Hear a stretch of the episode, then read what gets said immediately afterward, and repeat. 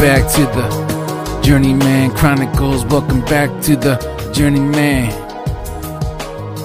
Lord have mercy, I've had a busy week.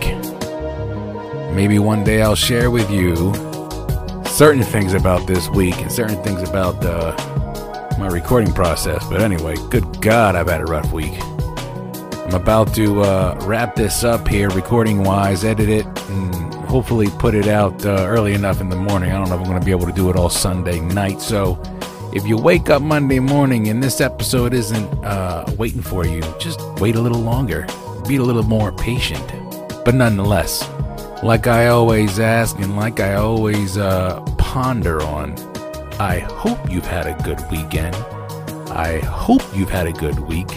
I hope you're looking forward to a positive, more progressive, more productive week. I mean, it is Thanksgiving. Thanksgiving is around the corner here. What do you like to do for Thanksgiving? Some people like to, believe it or not, they like to keep it a little simple. I, uh, I don't know. I like I like eating food. I ain't gonna lie. And I'm Puerto Rican, and I've been blessed with a wonderful family, uh, a wife and uh, a mother-in-law uh, that cook great food. And so when I'm not eating my mom's food, I have my mother-in-law and my wife's food. Desserts. My wife makes great desserts. Look, I, I I've talked about my weight before, and that's that's a big part of it. Is just my my love for food. But anyway, I'm f- flying off the rails here. I'm not staying on point. Pardon me.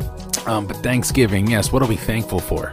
I am thankful for a lot of things, but most importantly, I'm thankful for the opportunity uh, to be doing something that I genuinely uh, love. I genuinely love, and that I I enjoy seeing other people um, love and enjoy. I get a lot of great feedback for the podcast.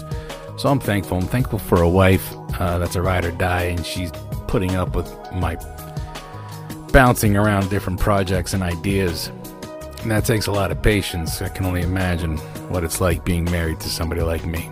Um, but no, seriously, I am um, very grateful. Grateful for my children and uh, how they inspire me in their own way. I'm a lucky guy. I'm a dad of four, married to a wonderful woman. I was raised by a great mother, and I have great sisters. Um, you know, I learned a lot from my parents, from my mom and my dad. And a lot of that now in my 40s, I'm starting to realize it, it comes back and it helps you in its in its own way here and there. So Thanksgiving is here. I am thankful. I know come Turkey Day, I, I work. You know, the shift that I work, I work Thanksgiving morning. But anyway, um, this episode, uh, man, I'm I'm really really really excited because I got to uh, link back up with an old good friend of mine, uh, the Reverend Shayna Watson. That I uh, hope she laughs when she hears that because she doesn't uh, really want me to refer to her as that, but out of respect, because I'm all about respect, I need to make sure that you all understand. Yes, the Reverend Shayna Watson. Shayna's a good friend of mine uh, for a long time now, and it was good to catch up with her because it had been a long time. Um, but uh, she's just always been a pleasant person, and to catch up and find out what she's been doing with the church and how uh, her and the church get involved with the community. I say how, not lightly. There's so many different ways uh, that they get involved, and Shayna shares that and breaks it down. It's really enlightening to hear. So I hope you enjoy this episode because um, she's going to share that. She's also going to share, you know, her um, theology and pop culture, um, fanatical life. I guess you could say that she's just a huge fan, and it's great to hear that uh, and that energy from her. So I had a blast with this interview. It was great. It was fun. And I hope you enjoy it um, as well. So let's just get this started. Here we go. The Reverend Shayna Watson, Journeyman Chronicles, episode twelve. Okay, so I know that you're you're heavily involved in the church. Before we get started, do I address you as Shayna? Is it Reverend Shayna? Is that is that legit? How we you... go way too far back for you to be giving me any type That's of title. Okay. I just want to make sure. Okay, Shayna. I just want to make sure. I don't want to be disrespectful. I, I normally make people kiss my ring. No, oh, totally there we teasing. go. No. there we go. There we go. Oh, but some folks refer to me as Reverend or Mother, but please just call me Shayna. tell me, asking. Tell me about uh, how you uh, got into what you're doing now, because I'm sure you started going to church as a young child. I mean, that was was that involved in your life at, at a young age? Yeah, um, I grew up in the church, um, in what we have now grown to call the Black church tradition in America. I grew mm-hmm. up on Church of God in Christ, and I loved attending. Um, that's where a lot of my family members were, my friends were. Um, so I enjoyed those services. It was a time of fellowship and a time of spiritual movement. Mm. And I guess in so many ways, looking back, I always kind of had this like strange inclination for things beyond what we can see right in front of us. Like I would always hear, and I'm sure you probably heard, you know, when your aunts are in the kitchen talking about, yeah, that prayer, the spirit moved last night, right. or some type of movement. So there's this cultural aspect that undergirded the religious aspect. Mm. There was something within the black community and in most communities of color that we brought with us in terms of that strong belief, that blind faith that's beyond what we could possibly imagine. So, uh, it, church was that place of uh, for collective mourning and grieving, and also a time for celebration. So when one person was going through, we all felt that weight. When some, when one person was celebrating, we all felt happy for them. So mm-hmm. it was my earliest uh, experiences of empathy and mm. understanding and leaning into the phenomenon, you know, the supernatural and, and this God that we couldn't see. Mm. So um, I was quite fascinated with church and, and all of the activities earlier on in my life. So. Let me just get this mic just a little yeah. closer to you. I'm sorry. I don't want you to be uncomfortable. So do I need to? Okay, nope, you're good. You were thinking like that at a young age. Absolutely. You were already thinking on levels. I guess so. And again, looking, I can only say that now, looking back. Sure. But when I was younger, it just seemed like such a um, normal aspect of of life uh, in terms of what my family was talking about, in terms of what we would talk about in the community, watching sci-fi, whether it's Star Trek or in, back in the day, I grew up watching Buck Rogers. So you know, we had all of these. What is now uh, has a genre of sci-fi fantasy. There's all these subgenres now. Before it was just sci-fi, um, but there was always this aspect of of belief and um, and you know the sky's the limit. Well, what does that mean? And obviously, if sky's the limit or the universe is the limit, then you have to be able to see beyond the reality that you've been given.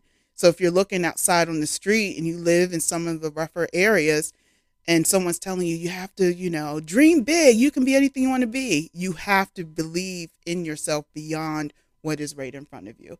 Mm. So it wasn't far far reaching for me to believe in God or to believe in aspects of the of the spirit. Um, dreams. I used to dream a lot and I would hear about other people dreaming and yeah. like, oh, that was a premonition.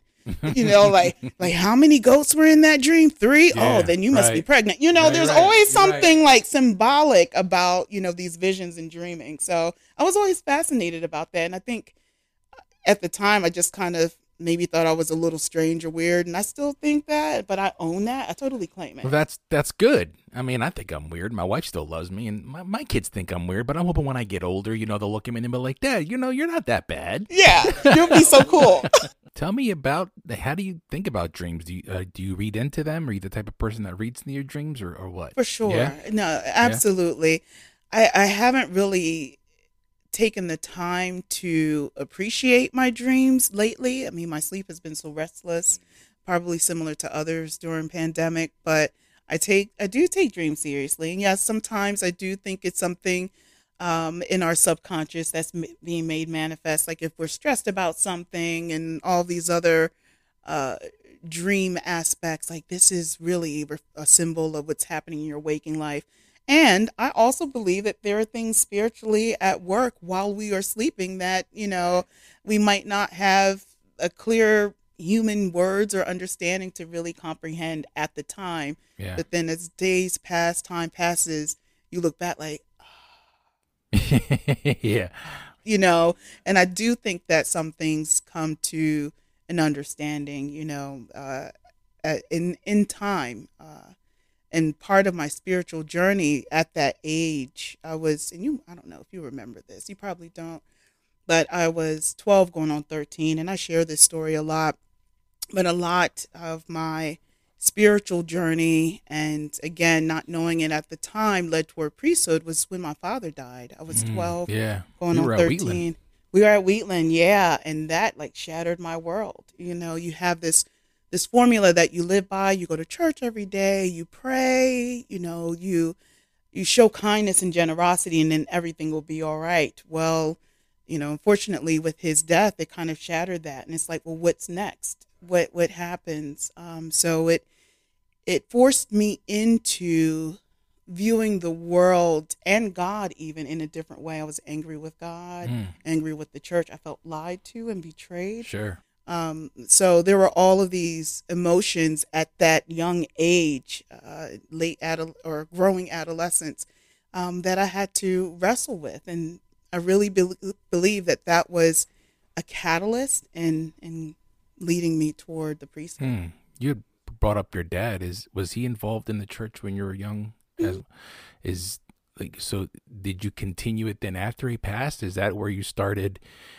Where you're at now? When you not so much. Um, I fell out with God. Like me, me and God, we were like boom, boom, pew, pew, pew. Um,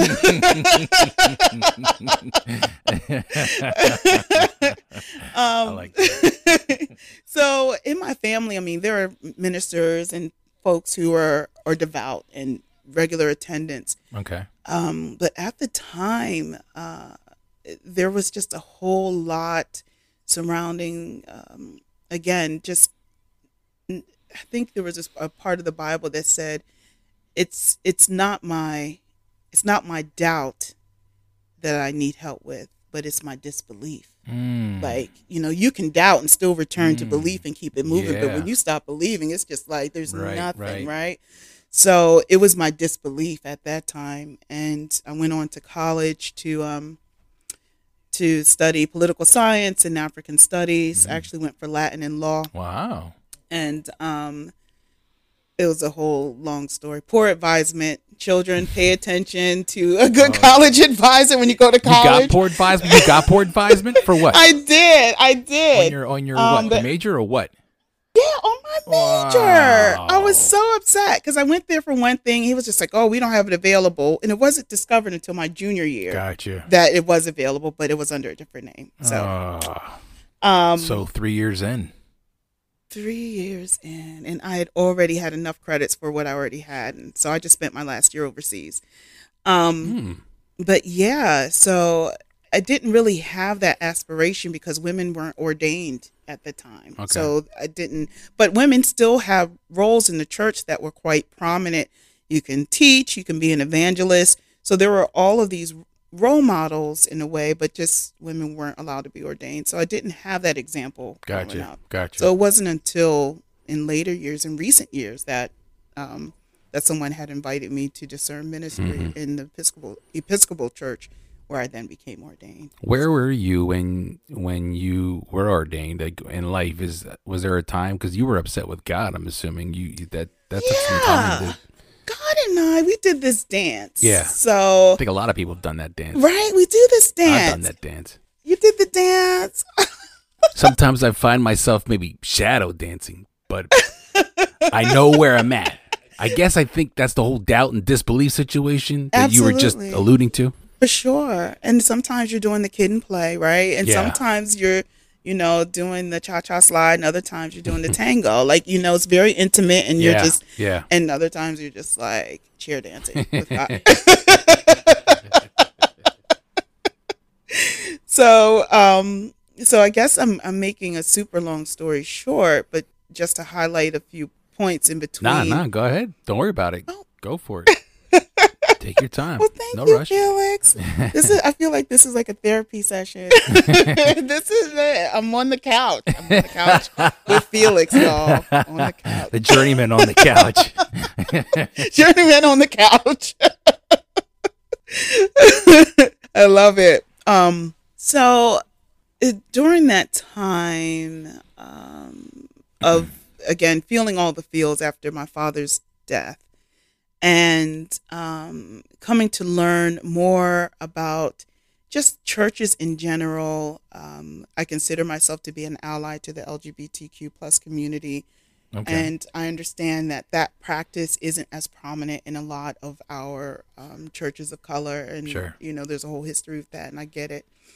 Um, and so there were like families who had been excommunicated and things, or, or sat down that I took offense to, but I didn't understand, you Right. know, what that meant biblically, what that meant uh, about me, and what is that saying about the church as a whole in terms of really being an inclusive and warm and welcoming place and saying that you're Christian, but yet you're excluding and being hostile toward a certain per- people. And so I didn't understand how that worked. Like, how can you be Christian and tell people that they're not welcome? Like, Exactly. I, I don't know. Like, I still have a difficult time um, with that.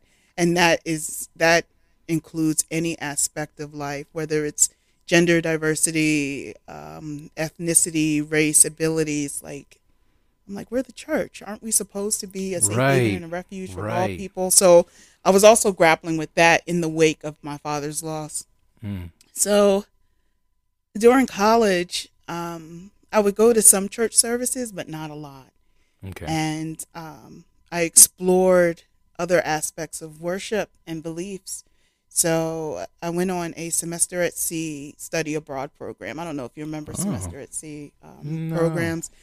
It was featured on. It was like Real World. It was like a popular show on MTV once, and they did Oh. um, a Real World World Rules or whatever it was.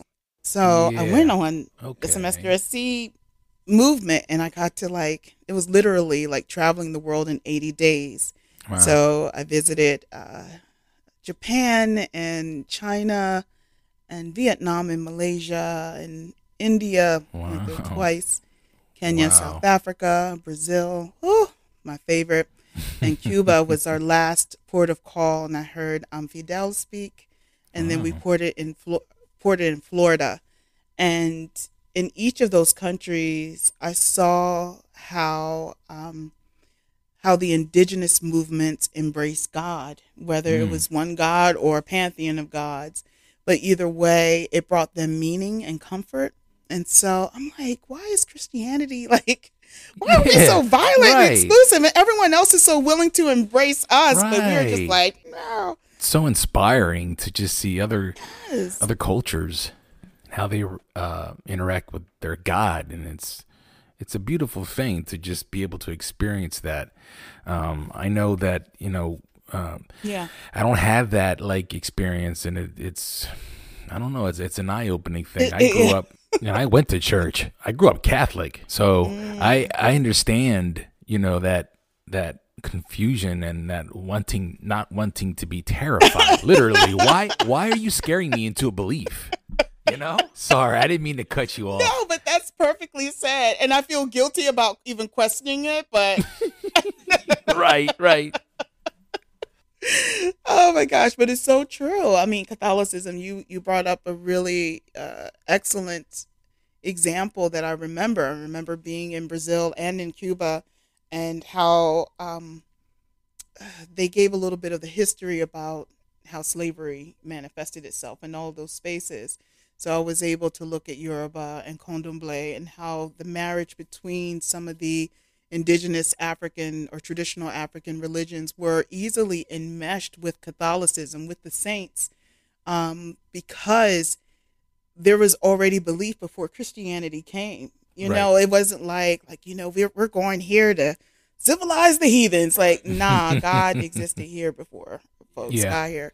So um so it was just a fantastic learning about myself, who I was as a black woman, a black woman living in post-colonial America, mm-hmm. and what what it meant to be a Christian in this context as well. Because I remember remember when X came out. Yep. It was like a big deal. We were walking around with like, with the metal plates. Yeah. we were like I remember that. It was an awakening. Like we're just like, yeah, you know, and you know, and I remember being challenged on all sides like how can you be black and Christian? Mm. So you know, it's like all of that like shaped and formed me because I wanted to know like, yeah, well, right. how can I be black and Christian and hold these beliefs and be who I am because it was identified as the religion of the oppressor. Um mm. so it, it anytime I was challenged or faced crisis, rather than running away from it or being consumed by anger and just um, giving up on it, I wanted to go deeper. I wanted to find right. out more. And, um, you know, some things I was willing to embrace, other things still remain open as a mystery. But um, hmm. so all of that just continued me on my journey. Like, again, even though I'll call myself being quote unquote mad at God and like I'm done with the church, I'm still leaning in deeper. Right. But I'm just finding God in other places, gotcha. in other faces. I totally didn't mean to rhyme, but I yeah, I like that. Um, you're welcome. Do a little sound check. Having little ciphers right here in the Journeyman show but um but it, it's true. Here I'm, I'm, thinking that you know I'm, I'm moving away from but i'm going in deeper. God was like oh okay you thought you were only taught about me in one way but here i'm showing up in all of these other ways. And it's not just called christianity you know. My i'm known by many names and you're going to find me in many places.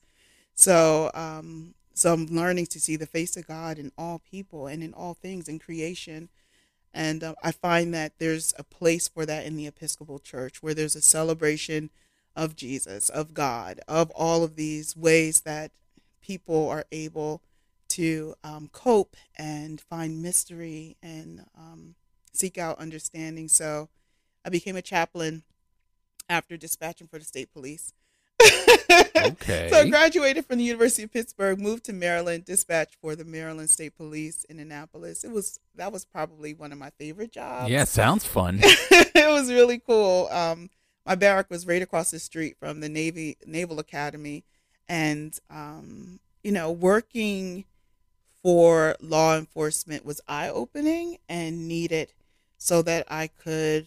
I mean, it wasn't my goal to let me learn more about law law enforcement. It wasn't right. that at all. It was like, oh, okay, they pay pretty decent. Let me try right, right. And um, but it was eye opening in many ways, uh, and it was a, once again a predominantly white space, and and yet to be able to uh, gain an understanding, make really great friends, to be able to teach and learn at the same time. Um, about law enforcement, especially in the wake of so many movements and uprisings that were happening um, but that was all the way in like 2007, 2009. It was before the George Floyd's and the mm-hmm. um, and some of the other cases that came up. So it, it was hard seeing a lot of the Facebook posts from some of my old friends. Right. Some right. who were able to say like that was that was bad policing. Others yeah. who were just like, well, you know, it's hard up for us, and you know. Yeah. So I kind of faced that little bit of backlash, and I, feel like I'm just like going. no, no, no, no. You're fine. no,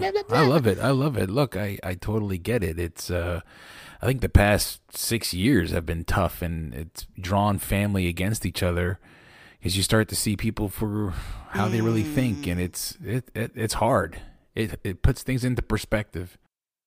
Um, so talk to me now about what happens after school talk to me about mm-hmm. graduation. Mm-hmm. So semester at sea ended. I graduated on the Atlantic Ocean. Wow! I'm like, yeah.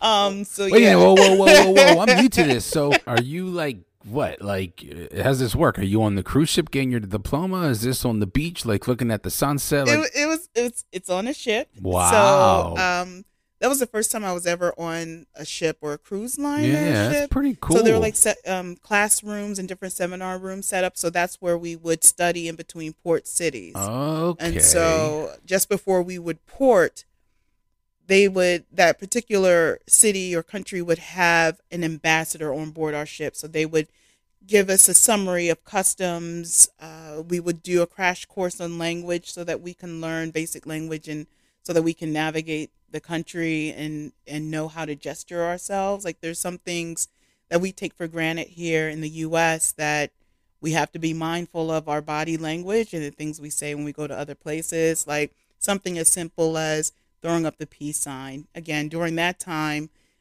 it might have been in Brazil, I don't remember, but you're supposed to put your um, peace sign fingers together, together, right? right? Yeah, Because yeah. apart, it's like supposed to be derogatory or gesture to, about a body, a derogatory um, Wow. a gesture about a body part, um, or like the way we tell people to come here. Like sometimes we'll just like wave our hands like to come on with our palms facing upwards, but in other some other Asian countries you're supposed to be, put your palm down because a palm up is how you would beckon to an animal. Wow. So they were just like again, this is 2002. Right. Um, and it might have just been geographical in certain places, but these were just general things that we would just be um, taught before we ported. And um, so it was always fascinating. Um, the Archbishop Desmond Tutu came on board when we ported in South Africa. And so he is just this incredible force, this dynamic energy. And so that was really powerful to have gone to different countries in Africa for the first time and to be in the motherland. I was like, yeah, we are right. right, right. And then I get there, and then some of my Kenyan brothers and sisters, they were like, so explain how black people are American. I'm like, oh, Lord. Have you heard of 1619? so there was like there was like this break in communication wow. about how we crazy. all existed and um so yeah so it was quite a fascinating journey one that i do think sometimes uh, or, or at least at times i over romanticized as to how it Yeah. would be and then there's that like reality check like Sure. yeah I think everybody does that. though. right i Yeah, I do. I do that. so, but yeah, so there was a span of time between semester at sea or when I graduated, because that was my last semester in college. So 2002, I was done with Pitt, and so as the ship was sailing across the Atlantic Mm-hmm. Ocean, that's they had a, a little ceremony for us. So that's, That's so cool. That is so cool. So that's kind of cool. Um, so between 2002 and 2011, 2011 was when I first started doing chaplains. Oh wow. So, So- that's a huge gap. hmm A big gap. So you know, you're fed the the rhetoric. You go to college, Mhm. graduate from college, and you'll come out and you'll make like a million dollars. Oh yeah. right? Yeah, sure. Again with these formulas, like do this, this, and this, and I'm Yep, like, I'm yep. doing it, but I'm Yeah. like, you know, hustling, trying to make twenty four thousand at the time. you know, sure. I'm, I'm working like three jobs. Yeah. I have to get a car. So um, Not so- what you thought you were going to be making when you got out of college. I'm like, where's my million dollars? Yeah. You know, but I have a million dollars in, in student loan debt. There you go. That- that's where the money is. Here's a million dollars. That's where they get you. It's like the genie wish, you know, like you got to be careful Yeah, what you ask for because there's always a cost. Life. Reality is so hard. Um, so yeah, uh, so I ended up just working like doing like nonprofit work and like customer service stuff. So, but I loved all my all my jobs. Always met a lot of great people, and I always Was that back in Lancaster? That was back in Lancaster. So after Pitt, um, yeah, University of Pittsburgh, Pittsburgh. Mhm. Um, so after Pitt, I came back to Lancaster. So I was here for a few years. Again, just you know, hustling between jobs and customer service, and just trying to live. Uh, and then I re- one of my roommates who I lived with uh, during college had reached out and said, "Hey, you know, I'm moving back down home to Baltimore. Why don't you come stay?" I'm like, "Okay, cool." So I started looking for jobs in Baltimore. So I landed a job at the United Way for a little while before going to um, the state police. Mhm. So the commute was, whew, Yeah. it was it was Yeah. challenging Yeah, commuting to downtown Baltimore. I know that Sure. people will probably listen to this like, yeah, you haven't lived in New York. I have not lived in New York. I, I can only imagine. it was harsh. I'm like, oh, taking the tram in town and walking down these so many blocks, and God forbid if it, you know, if it's delayed or derailed, you know, for whatever reason, Right. you know, you're right. kind of like stuck. So, um, so that was a little difficult, but I was willing to hang in there. But I started exploring other options. Okay. So that's when I and it was obviously it was difficult to park. I had a vehicle at the time, but trying to find parking, and if you did, it was in a garage, and you're spending like fifty bucks a day. So it was just the cost uh, didn't quantify it as, as well. Yeah. So Well, if you had that million dollars, you would have been able to I know, right. without any problem. exactly, but I did have the million dollars, right? Yeah, I- yeah, yeah, yeah, yeah, yeah, yeah. yeah I guess we keep telling ourselves that, right? yeah so um so it was just difficult with transportation and um i learned a lot about the united way and all of its charitable kindness and uh, i learned also the how the sausage was made you know you learn the beautiful parts and Yeah. the not so good parts um right. so but at that time i wanted something different something a little more so i actually considered a job in law enforcement and i also Hmm. went back to my my military like i wanted to be in the marines because there was you know, Really? there was this commercial that was out about it and it was like you can make your body into a weapon and of course i watched way too many chuck norris movies Yeah, yeah. well, I think we all did. Okay, Chuck Norris could be in anything, honestly. I should have put out a disclaimer. You're going to get all sorts of pop culture quotes and references during this entire interview, during this entire conversation, because that's what 80s babies do. You really do. Um, we had the best era Mhm. of movies. We everyone. did. We did. They were dope. Uh, getting back to your title, do people have to refer to you as Reverend Shayna, or is it Um, Mother, or is it something else? Yes, like if you okay, so technically, if you are um, introducing me or announcing me, it is the Reverend Shayna Watson. So Okay, the Reverend sentence, Watson. Yes, but Oh, there's a the. I like yeah. that. Fair enough. Cool. but um, if you're just addressing me directly, it would just be um, Reverend Shayna Watson, um, or Mother, which is the equivalent to Father. We in the Episcopal Church is kind of considered Anglo Catholic or Catholic light, so a lot of the titling, uh, similar to Catholicism, Father, um, as well as utilizing the word priest. So when we're ordained, we are made priests. We enter into the holy order of priests. Okay. And um, so and it's interesting. I mean, we we observe all of the um, sacraments. Well, two sacraments. The other pieces are sacramental. So there's baptism, uh, the emphasis on baptism and communion, and then the sacramental pieces are like your confession, the uh, unction, where some people, I think, depending on which generation you're in, they st- they would call it the last rites, but now we call it the administration um, of the sick. Um, so marriage, ordination, or just an, and reconciliation of the penitent, which is similar to confession. So There's a lot of similarities though between the Episcopal and Catholic churches in a way, but there's also a vast difference it seems with how you accept the community. I mean, you're very open uh, with the. Oh, my daughter's gonna kill me right now. LG. I don't let me say this right. I always mess this up. going. L L G B T Q I A. plus. Okay, okay, that's what it was. My daughter just got me hip to that. okay. As soon as I learned it, I'm like, why are you changing it? My daughter got me hip to the plus, uh, and uh, my wife and I are learning about pronouns. We're trying. It's it's uh, you know, and realizing it's like uh, we're the older generation now, looking at things from our point of view, and now it's like now I'm going to sound like old people. I'll be 75 and completely out of touch. I I think though what you're doing is so cool that you're accepting the community in all aspects. And where where are you right now? Are you uh, are you bouncing around or are you at St. James? Is it called St. James? Yes, it's called St. James and the Urban Well.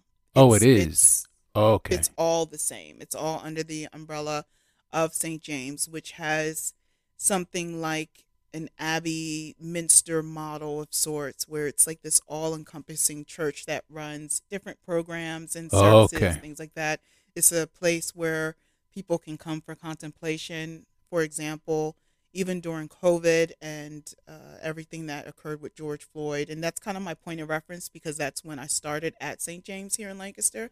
I've Okay. been back in Lancaster now for about a year and a half. Prior to that, I was in Harrisburg at our Okay. cathedral. Okay. So um, we opened up our doors to the chapel. Um, we offered community prayers.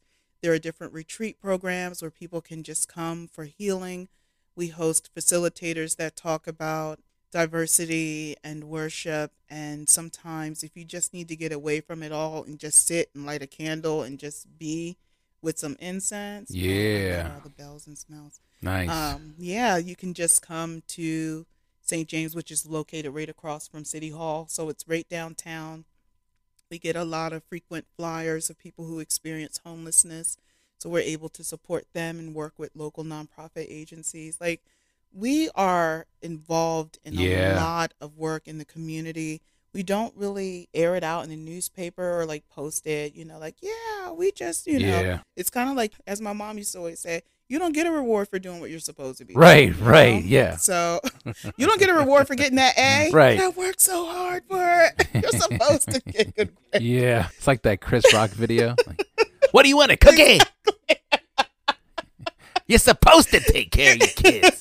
But you're right. You're right. Sort of like the uh, people that walk up to homeless people with cameras recording their good Yeah. deeds. It's like, just do it. Yeah. Don't do it for the clout. Don't It do it for. from it. Right. It does. Like, what are we doing? Right. Right. Um. So, what what intrigues me is uh, while we're talking, I'm learning that you're, as a church, you are offering the community your services in all aspects. So you're also talking about real life situations and issues that are happening right now.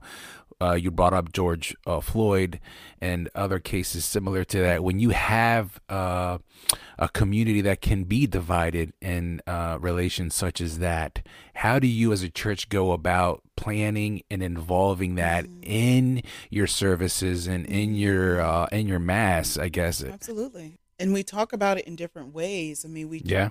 it's the pulpit I have learned is a sacred desk.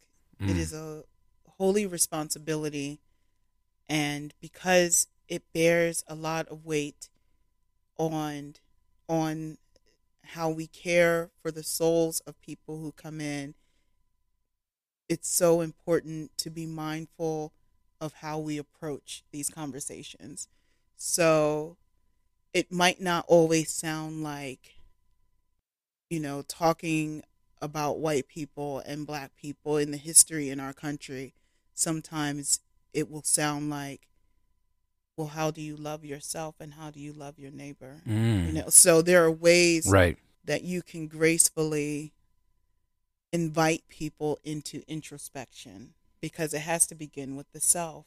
I don't care what color you are, you got to start with you.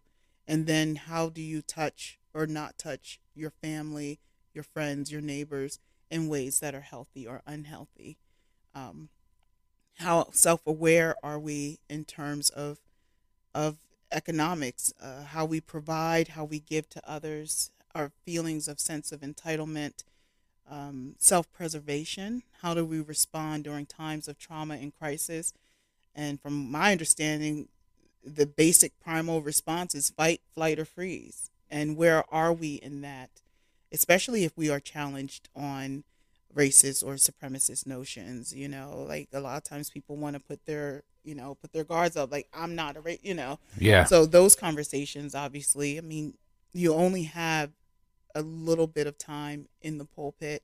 How do you utilize that space to teach or to prophesy, if you will, um, about the good news or what is going on in the world? And that might not necessarily be the best time to introduce a very new topic to someone who might be just returning for the first time Right. and you know they just lost their parents to covid Mm. and you're sitting there you know so Yeah. really reading the room being mindful of what's happening happening in the news in the world in our communities and i know for st james right now it's just a heavy season we had a lot of parishioners lose parents lose siblings um, lose children over the past year not all of them covid related you know so um, we have we run an NA group on Tuesdays and Thursdays. So we we have Pulse on the addiction and recovery community.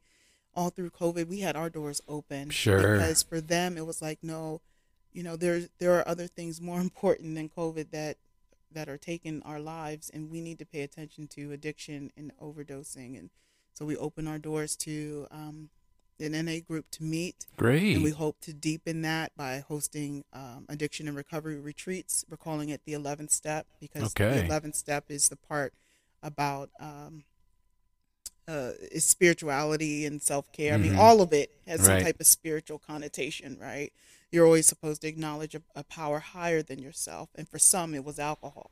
Okay. And so, and but what does that look like now on the healthy side of things? So it's about relationship, and so, um, so those are a lot of the things that we're talking about. We're talking about self care, physically, mentally, spiritually.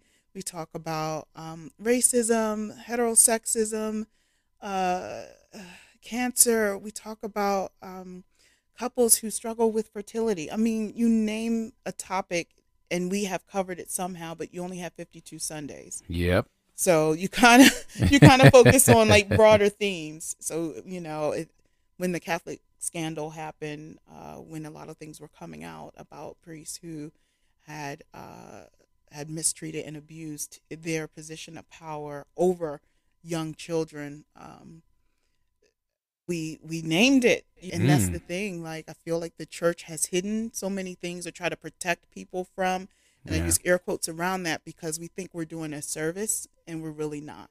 Mm. You know, not talking about sexuality in terms of a healthy way, like being comfortable in your bodies, and what does it, what does consent look like and sound like, and how is God calling us to be better human beings in terms of taking care of each other?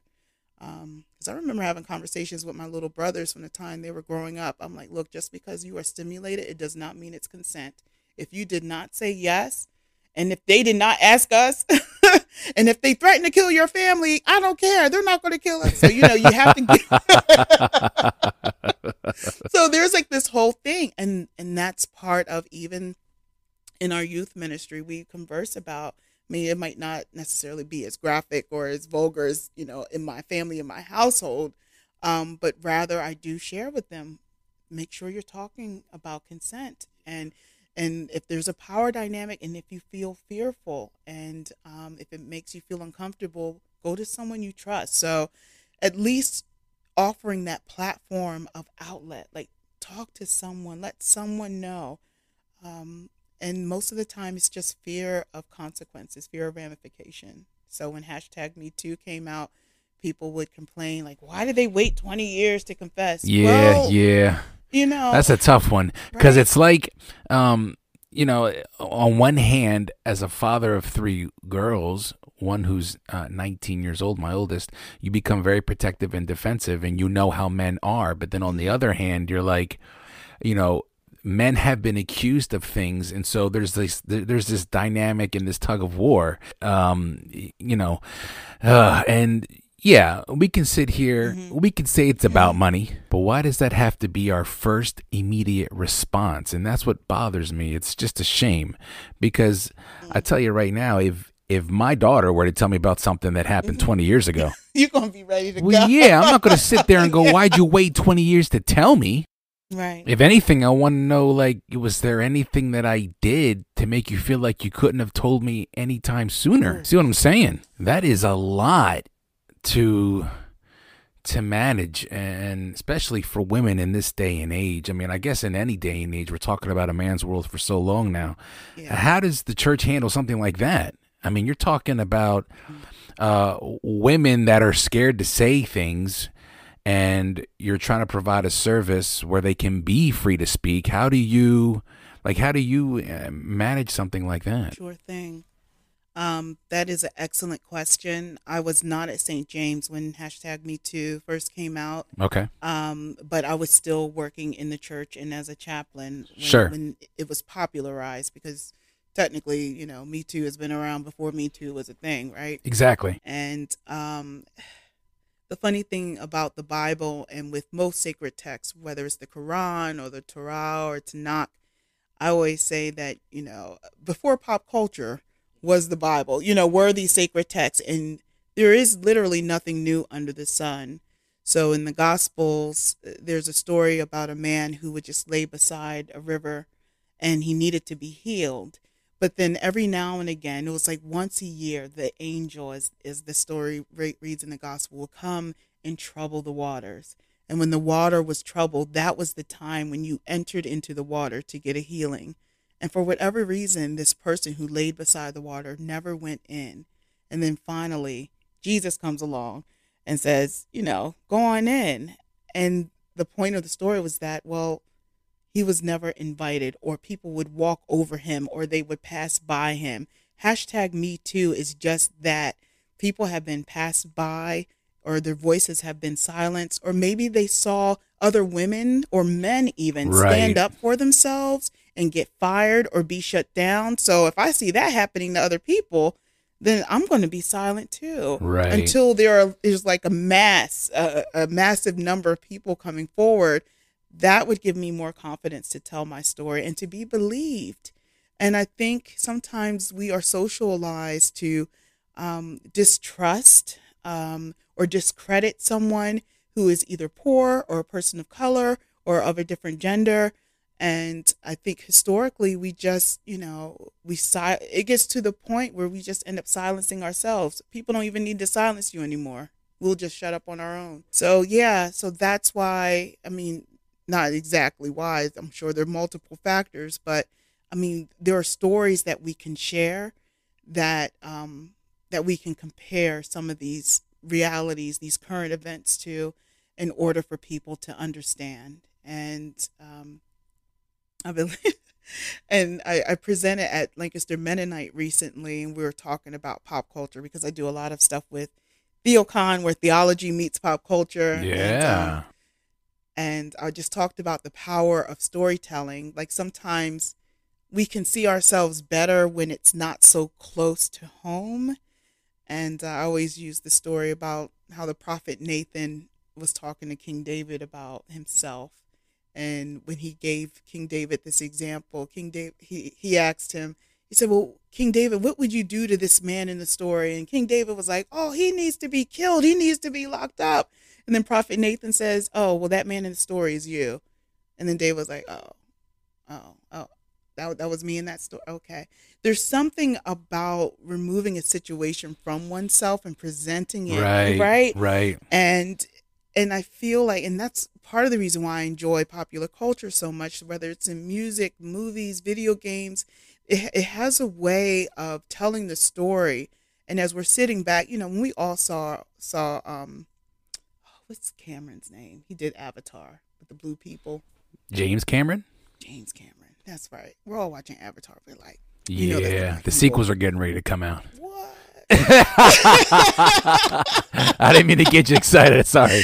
so you know you know we can sit there and watch these movies and or read stories a wrinkle in time but we see ourselves in these characters we see ourselves we see certain groups of people we're like we all know that's the black folks you know we're sitting there like mm-hmm. everyone else is like no he's talking about the poor versus the rich i'm like we all see ourselves so differently Right. and um, so that's part of the way, or to me, one of the most impactful mediums that the church has, and that's the power of storytelling and and connecting it, um, both the challenges and the pieces that affirm and validate in church. You had brought up um, TheoCon, which um, I'm glad.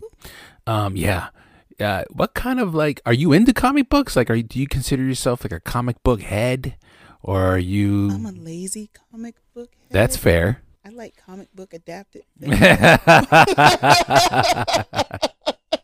so this is a confession. I'm showing my vulnerability now. there you go. There you go. I'm a, there I am go. a fan. I love the artistry. Have I kept up with comic books over the years? No, I, I've been so lazy. I even watched um, Neil Gaiman's um, Good Omens on Amazon Prime. Oh, I mean, I'm so I horrible. I don't even know what that is.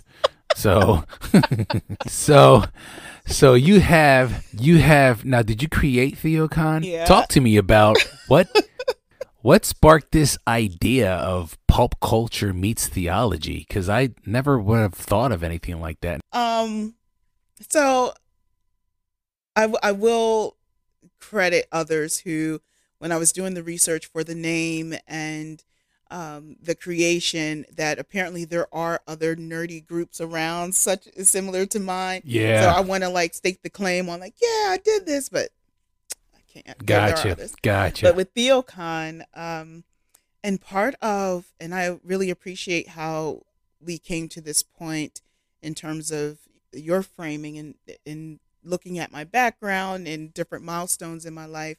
And um, a, a lot of it had to do with my upbringing, with with my father, with my father's death, some of the things that we grew up grew up on before he had died, the dreams, the kind of like the the fantastic, like all of these pieces, um, and my experiences with church. So it was part of a. I'm trying to remember. I was a member of the NAACP at the time. This was like maybe 2014, 2015. And um, we were thinking of events and fundraisers to do. And I was trying to get us to think more creatively and innovatively about the events that we were doing. You know, not your typical lecture and everyone sitting down and listening or your banquet. So I wanted to partner with our local Fulton Opera House to explore different composers of color Mm. so that we can see ourselves in classic classical music. Um, I also wanted to, and we did eventually collaborate with Barnes and Noble, and I did a panel there, and there were several of us. There were a couple of, what's it?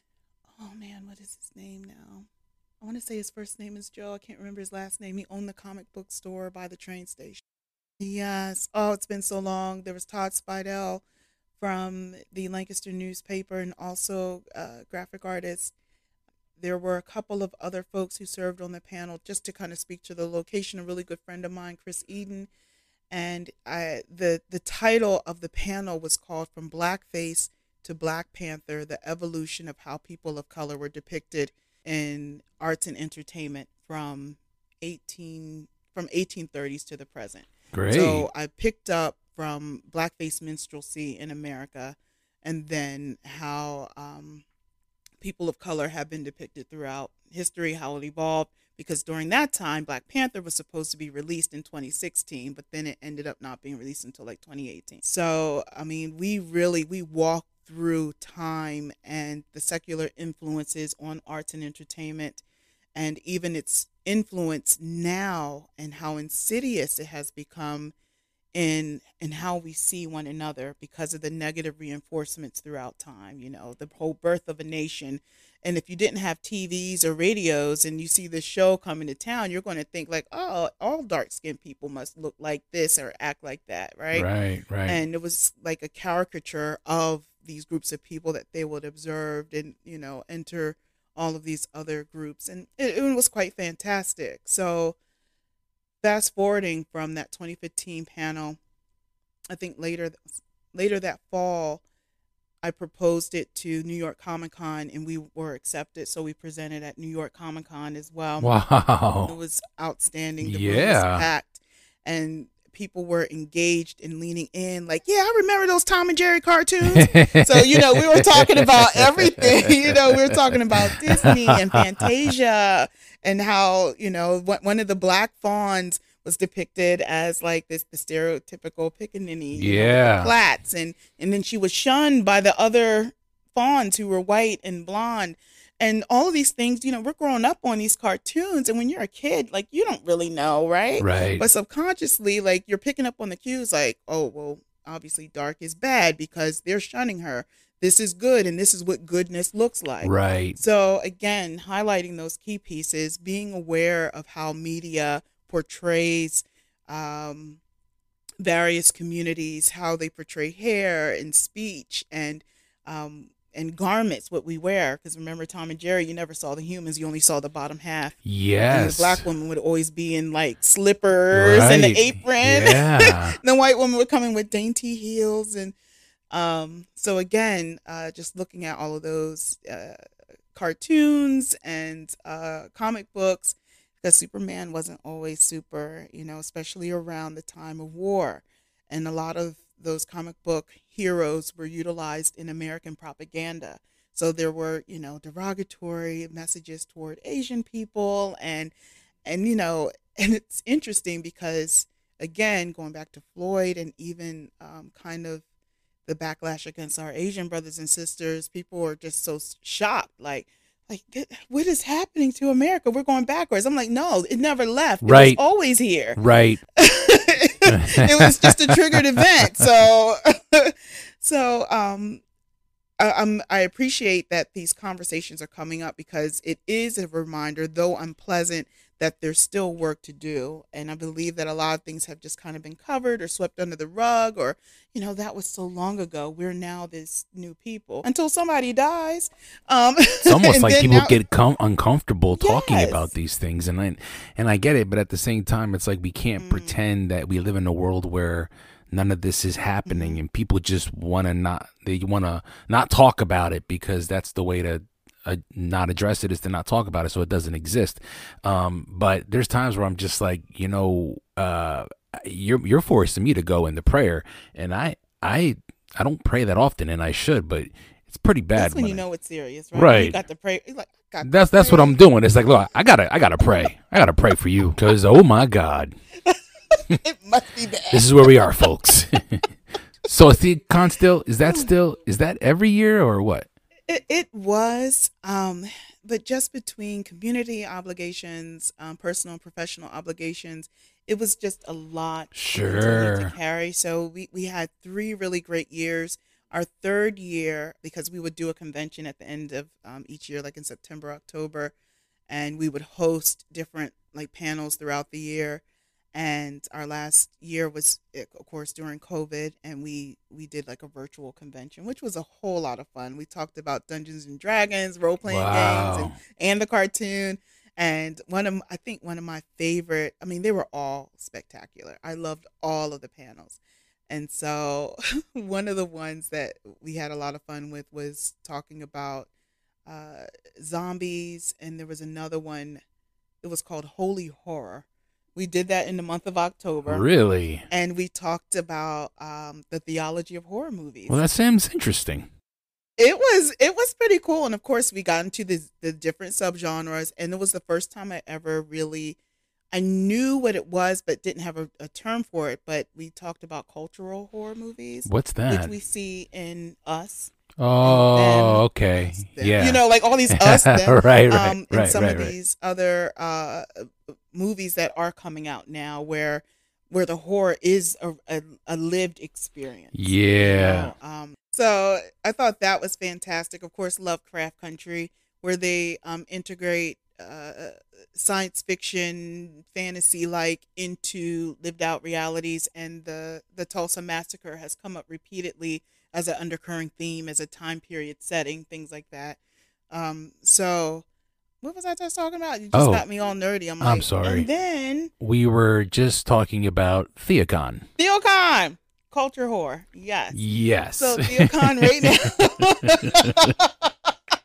See what happens? I get on my nerdy rant. it's all good. but but that's how all all of who I am and every aspect of my journey led to TheoCon because of I believe that the church and conversations about God and having a deep and meaningful experience uh, it- that there's a space for all of that. Like it doesn't have to be such a solemn occasion every Sunday morning. You're coming in, "Yum, yum, yum," Right. you know, and you leave unchanged. right. I believe in having transformational um, experiences and and and transactions and interactions.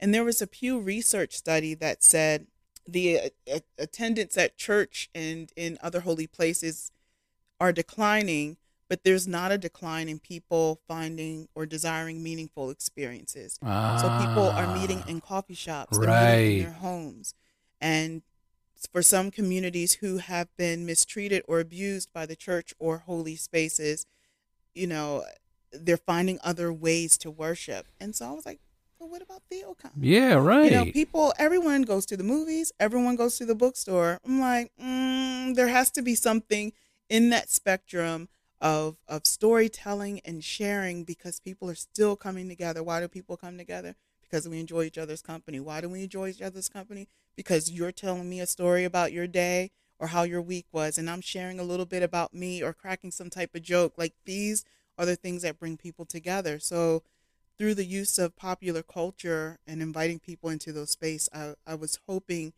to provide not a replacement, but rather um, a supplement of sorts. Sure. Um, uh, something to complement um, people on their journey. So we've had some really great panelists. We talked about everything from Stephen King and Black tokenism. we talked about um, uh, graphic medicine, where people can utilize uh, artistry and comic book illustrations as a form of therapy and healing. We had one gentleman, and forgive me for not saying their names because I cannot remember everyone off the top, but he was he used a book I think it was called Priya Shakti, or is the name of the character, but it focused on um, the pantheon of of deities in um, in Hinduism. But what he did was, and I get goosebumps every time I think about it. But during the time when some of the women were being getting acid on their faces, like what he did was he depicted some of them in his graphic novels in his comic books. Okay. And um, it was it was the first time that they've ever seen kind of like an image of themselves, and they just thought they looked so beautiful. So I mean, like people are really doing some fantastic creative things with um, with popular culture. Of course, of course, music and video games have gone to a whole new level. With video games now, you have like these different multiplayer games, which we did not have. But yeah, so TheoCon is is is just that space to explore the intersection of faith and fiction, of um, the sacred and the secular. So, do you find yourself maybe wanting to continue it sometime, or you think that's it for now, or what do you? I mean, what are you thinking? It, it's it's still around right now. I'm resting. My my team is resting because I did not pull the ship by myself. You know, there were other people who were with me along the way, and they were from other denominations. Some, you know, no denomination at all and everyone was just like fantastic with giving different ideas. Um, we would start off our event with some type of opening ceremony. So we worked with Music for Everyone, uh, with Michael, is it Jamanis? He works with this uh, a small group of uh, it's like a string ensemble in Lancaster, and it's like all like black and Latino, sweet, and some white. It's like this beautiful um, rainbow of hues of children, like they're like middle school, high school, and um, he was like, "Well, what do you want us to do?" And I said, "Can you guys play some like I don't know pop music soundtracks while I have the movie showing in the background?" So um, they did. I think it was was it the theme to Endgame? Oh, really? It, it was like, yo, it was so dope. Oh man. Um, that they, sounds good. I love so that. The soundtrack good. is beautiful. So they did part of Star Wars. I think they might have did something from Star Trek. Like they did all these really great like popular um pop culture movies and films and I think we ended with maybe Wizard of Oz or something okay. like fun and whimsical. Um, so they did like somewhere over the rainbow while you know it was showing in the background. It was like so cool. So again, just thinking about ways to integrate it so that it's not just a talking head talking at you, but rather it's a multi-sensory experience. Experience like you're seeing it, you're hearing it. Um, we have lunch together, so people are getting fed wow, throughout the day. That's so cool. Yeah, so just just good time. So TheoCon will show up probably in different ways um, moving forward, hoping to revamp meeting in person because it really is, and the group agreed, it really is an in person experiential event.